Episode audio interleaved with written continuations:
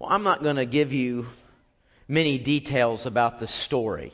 I'm just not going to tell you that about what went on in my life at that time, other, other than to say I had come to kind of an intersection in life. I'd come to kind of a, a milestone, I guess that's a better word, a, a, a place of, of celebration.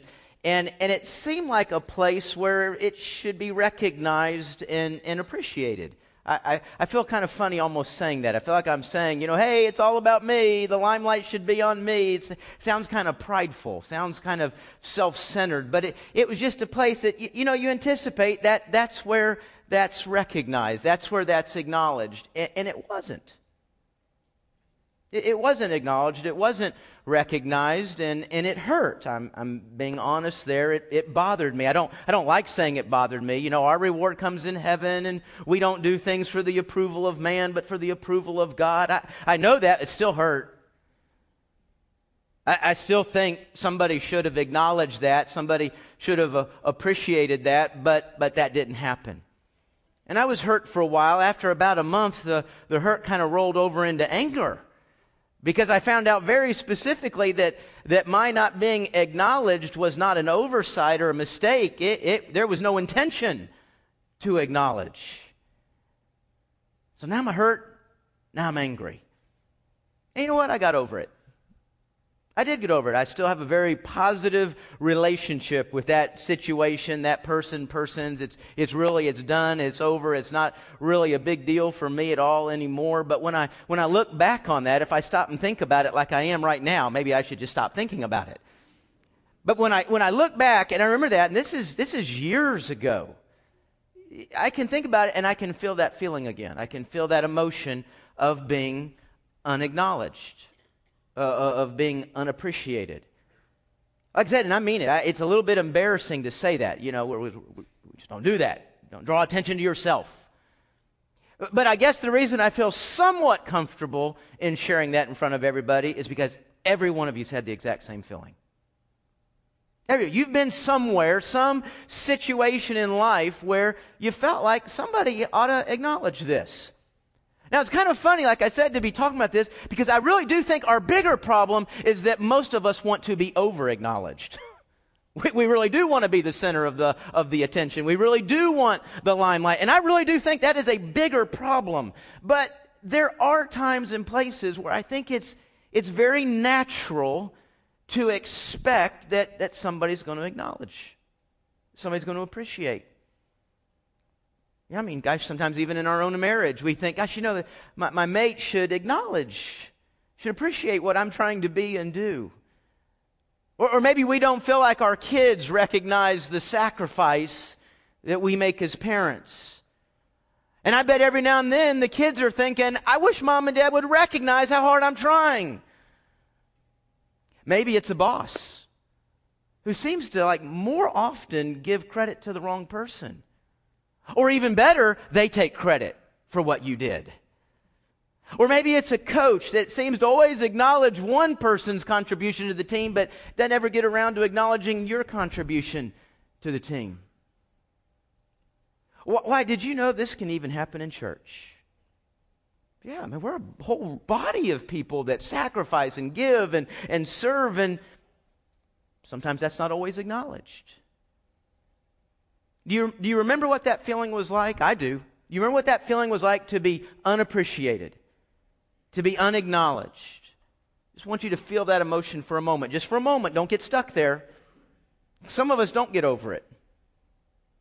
My message this morning is about the most unappreciated person that's ever walked on this planet, and it's not you.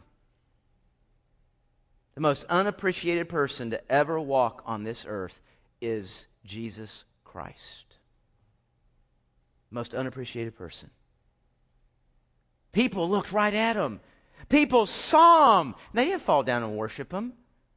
Most didn't even, most, most didn't even acknowledge who he is. What have you done? And that's still true today, isn't it? And it's true in this room. I'm not talking about the big bad world that doesn't believe in Jesus. I'm talking about you and me who have the ability to under-acknowledge, under-appreciate Jesus Christ. We're continuing today in our series on what is. We're looking at twenty questions, all beginning with that phrase, what is. And right now we're taking four sermons to look at this question, what is God the Son? Last week we looked at his pre-existence and his prophecies. Next we're going to be looking at his death and resurrection. But today I want to look at the humanity and the deity of Jesus Christ. Our series really is not focused on historical theology, how beliefs unfold and, and how different denominations or cults or different ways of thinking get started. But a lot of different things have got started on this whole concept of his humanity and deity, and great mistakes are made in affirming only his deity but not his humanity. And great mistakes are made in affirming only his humanity and not his deity. The Scripture teaches that Jesus Christ is the very unique God-man. He is one hundred percent God, and He is one hundred percent man. To begin our study this morning, I want to start with a Christmas passage. Now, I'm probably not thinking of the one you are. I'm thinking of one in Philippians chapter two. You know, Matthew and Mark and, and Luke, they tell us what was going on in the world when Jesus entered. That's where we see that stuff about shepherds and angels and a manger. I want to look at what was going on inside of Jesus when he entered this world. So if you would, turn with me this morning to, to Philippians chapter two. Philippians chapter two. If you don't have a, a Bible with you, we've got one in the chairs in front of you. If it's not right in front of you, you probably can point to one down the row somewhere. I know somebody will hand it to you, but we want everybody to be able to read along, study along with us as we look at God's Word. Philippians. Philippians chapter two. Philippians comes right after Galatians and Ephesians. It's right before Colossians, Thessalonians. You see those houses, you're in the neighborhood. All right, we're getting in on it. Philippians chapter two. I'm going to begin reading in verse five. It says, make your own attitude that of Christ Jesus. What a command. Praise the Lord, that's not what our sermon's on today. That's a hard one. You're to think and to act. You're to have the same emotion and feeling as Jesus Christ. Wow, that's a big one, isn't it? Make this your own attitude, that of Christ Jesus, who, verse six, existing in the form of God, did not consider equality with God as something to be used for his own advantage. And remember, I'm supposed to have the same mindset as Jesus. How many things have you used for your advantage? How many things have you used to push your life, to get yourself ahead? Jesus didn't use his deity to push himself ahead. Instead, instead of pushing his agenda, instead of pushing himself, instead, verse seven, he emptied himself by assuming the form of a slave, taking on the likeness of men. And when he had come as a man in his external form, he humbled himself by becoming obedient to the point of death, even to death on a cross. For this reason, God also highly exalted him and gave him the name that is above every name, so that at the name of Jesus every knee should bow, of those who are in heaven and on earth and under the earth, and every tongue should confess that Jesus Christ is Lord, to the glory of God the Father. Our passage here today very clearly shows us that Jesus Christ is God, very clearly shows us that Jesus Christ is man. He is both. And what we want to do today is focus and understand how the Scripture teaches that. It also refers to this emptying.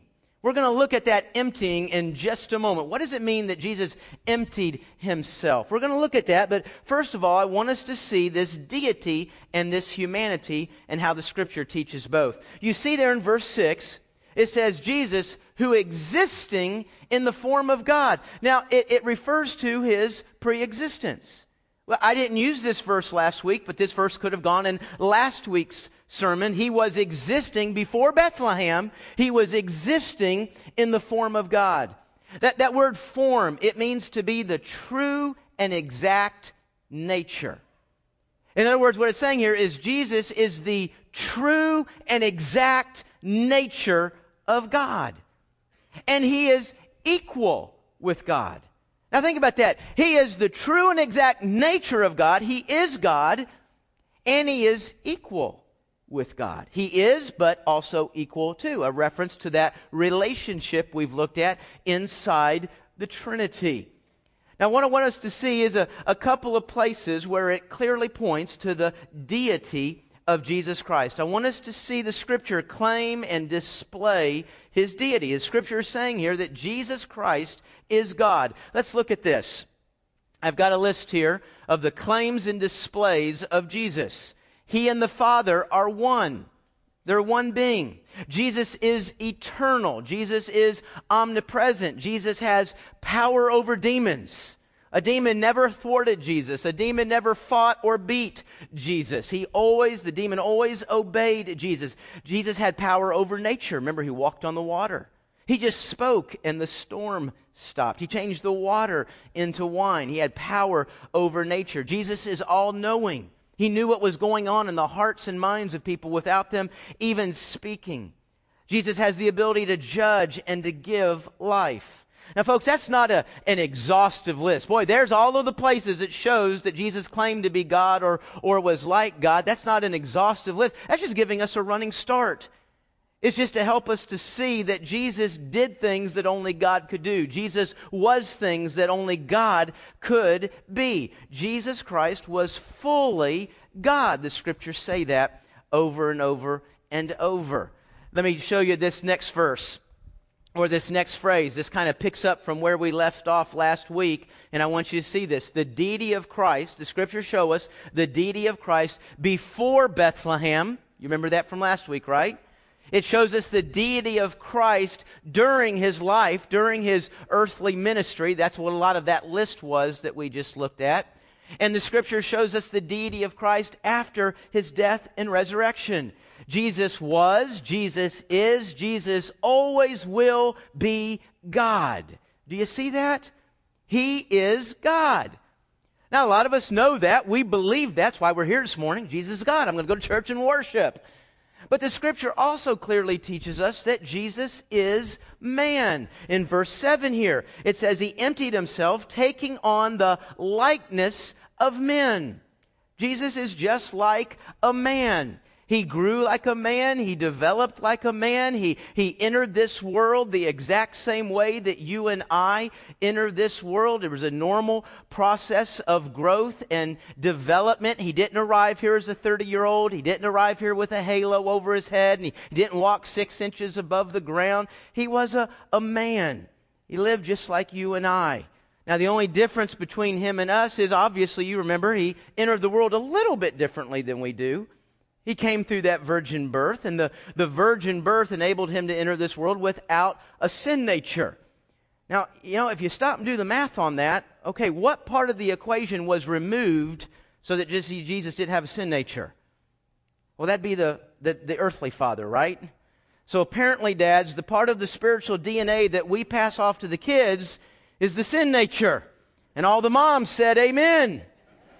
I mean, you ladies knew it. You knew that there was anything wrong with your child. It was from his side of the family.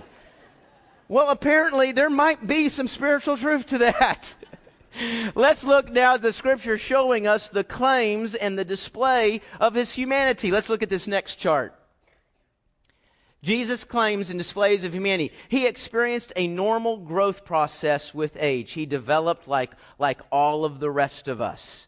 He grew up, and everything that's involved with growing up, he would have experienced, he would have been through. A lot of interesting writing about whether Jesus did miracles as a child, whether he used his deity, you know, to take care of the bully at school, or, you know, did he show that he was God as a seven-year-old, as a nineteen-year-old? Well, folks, I think we can pretty definitively say absolutely not. John chapter two, if you read that chapter, it shows the first, did you hear that word? The first miracle of Jesus. It wouldn't say it was the first if he had done a miracle at nineteen, if he had done a miracle at seven. It says it was the first time that he displayed his glory. So no, there was not, prior to that moment when he was approximately the age of thirty, there was not a place where he displayed that he was deity. But rather, during that time, he was growing and developing. Like a human, Jesus got tired. Like a human, he got hungry and thirsty. As a child, he yielded to his parents' authority. Uh, he experienced a whole range of emotions, including grief. You know, the one time we see Jesus weeping, or the shortest verse, you remember Jesus wept in the Bible? He's weeping at the loss of a friend. You know, I appreciate the Scripture showing us that verse, because it reminds us it's not a lack of faith to hurt. I mean, who knows better what happens after death than Jesus? Who knows better? Who has more faith in the Father than the Son? And yet, as he dealt with the loss of a friend, he wept. It hurts. He's showing us his humanness. He had a physical body, and I think this is important to note. He had a physical body before and after his resurrection.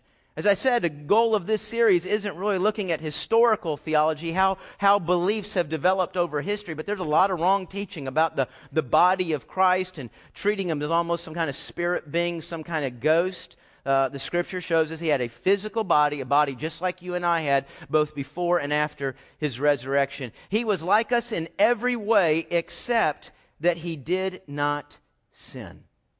Now, there are two reasons. I'll go to this next one. As a matter of fact, I say there's two. See the word two up there? There's not really just two. There's two reasons I want to highlight today. There's two reasons it's very important we understand the full and total humanity of Jesus Christ. And I, I say reasons. I've just got verses list, listed there, but notice these two verses. For we do not have a high priest who is unable to sympathize. That's the key word. We don't have a high priest who can't understand where we are, what we've been through, what's happened to us. Because Jesus, the one who has been tested in every way as we are, yet without sin. Do you know what Jesus putting on humanity enables him to do? Or rather, it enables us not to do? You and I can never look at God and say, you don't understand. You, you don't know what it's like to be me. You don't know what it's like to be a human. Now, folks, I believe, based on the attributes of God that we've already studied, that God's knowledge is perfect. I don't believe God had to put on human flesh to understand us. But he did put on that flesh. He did walk through it. Every test, every trial, every temptation in kind. Folks, there's nothing you've experienced in life that Christ didn't experience, that he didn't deal with also. And he walked through every bit of that without sin. You know, this fourth message on the on God the Son, we're going to look at what's he doing right now. And, and one of the things that he is doing right now is he's praying for you. Man, think of that. Jesus knows what I'm feeling. He knows what it's like to be there. He knows what it's like to go through that. He knows what it's like to be unappreciated. He knows what it's like to be unacknowledged. So who better to stand before the Father and pray for me than Jesus Christ the Son? We're going to be looking at that in a couple of weeks. He prays for us. Jesus sympathizes with us. Could you bring that, that chart back one more time? I got one more verse there. The second reason that it's important that we see the humanity of Jesus comes out of Hebrews. Are we going to get that chart back? Hebrews ten twelve. But this man, do you see that word? But this man, after offering once a sacrifice for sins forever, sat down at the right hand of God. You know why it's important to see his humanity? Because as a man, he can die. As a man, he can bleed. As a man, he can suffer. And ultimately, folks, as a man, he can stand in the spot that you and I were to stand in as a man and pay the penalty for our sin. As a God, that payment can touch everyone, everywhere, for all time. So it's very important that we understand the humanity. The Scripture affirms completely the deity of Christ. The Scripture affirms completely the humanity of Christ. Now, as we bring these two together, and that's kind of what Philippians chapter two is showing us here, it talks about Jesus emptying. It says he said it, instead he emptied himself by assuming the form, the likeness of a man. What does that mean? Some have wrongly taught that Jesus emptied himself of deity, uh, that, that he stopped being God, that, that he emptied himself of his powers. Well, that, that's impossible to understand it that way because that would contradict the rest of the Gospels. Those passages we just saw where he spoke to demons and they obeyed, when he walked on water, when he stilled the storm, when he knew what people were thinking, when he knew where they had been, where he knew everything about their lives. No, cle- Jesus clearly displayed the attributes, powers of deity during his walk on this earth. So he didn't empty himself of being God. What he emptied himself of was the appearance that would bring him glory. The appearance that would lead you and I to acknowledge and to appreciate him for who he is. Folks, can you imagine this? Jesus walking through the marketplace, or we'll say a mall. Okay, kind of get it in our, our day. Jesus is walking down through the mall, And, and let, let, let's put it around Christmas time. It's busy. It's packed. And he's walking by people, and maybe maybe some, you know, kind of, hey, maybe some smile. But what are most going to do? What do most do to you in the mall? Just blow right by you. You're a stranger. You're of no value to me. You're of no account to me. I'm I'm here for my purposes, my reasons. I got to get the shopping done. I'm going to be out here in about three minutes. I'm just blowing right on by you. Folks, Jesus was walking through this world, and that's what he got. A few people nodded, maybe smiled and said hello, but they blew right on by him because he was of no account to them. He's God. He created that person who just walked right by him. He's going to judge that person who just walked right on by him. And we didn't even acknowledge it. We didn't give him any account at all. I like the way Isaiah fifty-three explains this. You don't need to turn there. I'm going to read this real quickly. But Isaiah fifty-three, verses two through three, listen to this.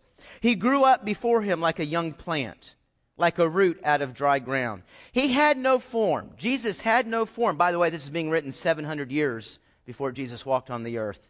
Jesus had no form or splendor that we should look at him.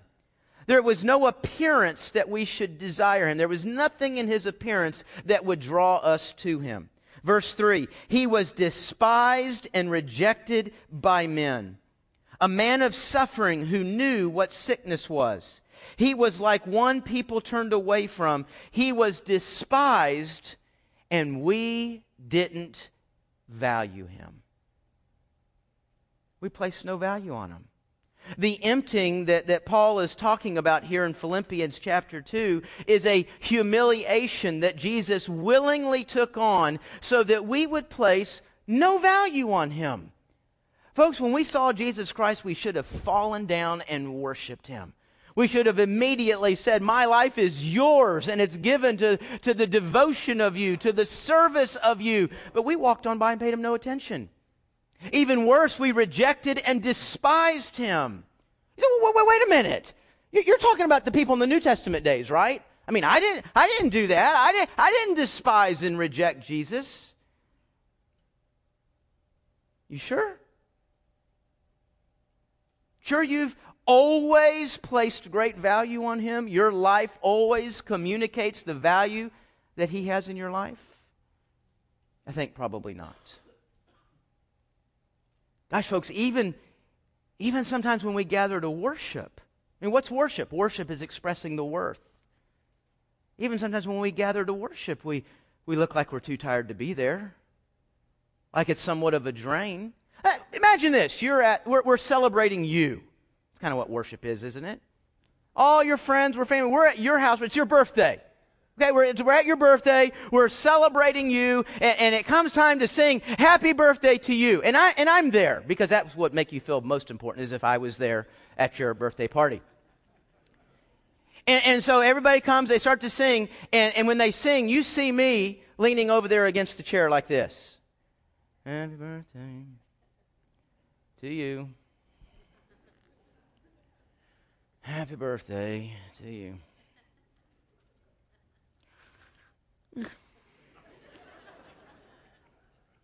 Would you be okay with that?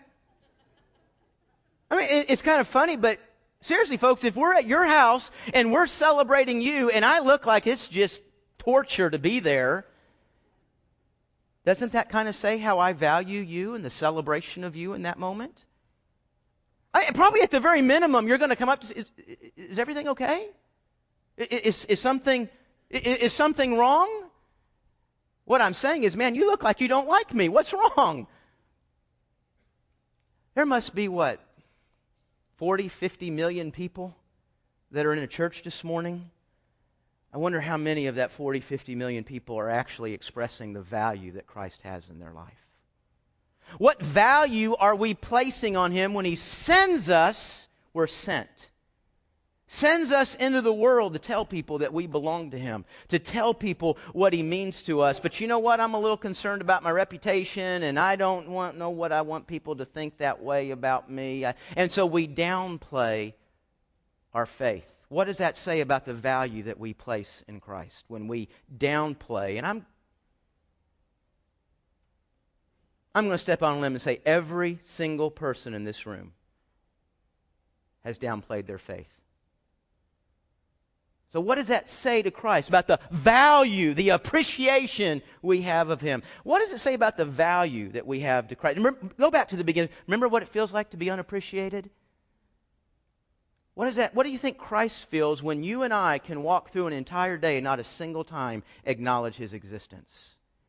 Not a single time give thanks to Him. Not a single time praise Him. And I would dare say most of us probably had at least one day like that in the last seven.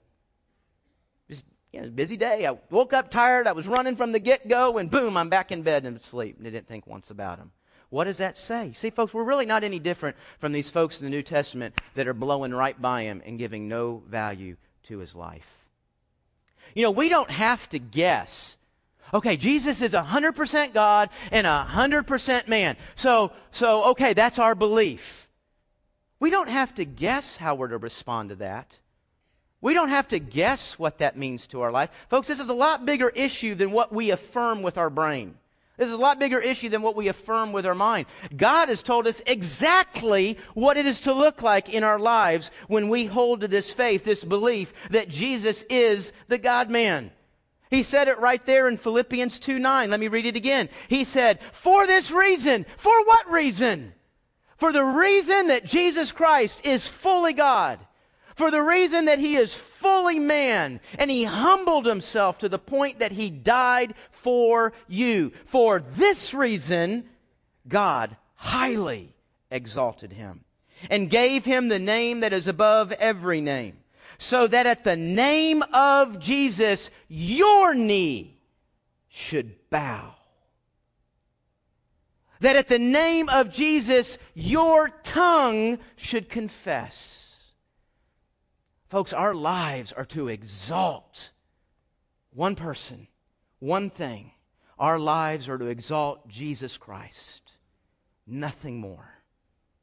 Nothing less.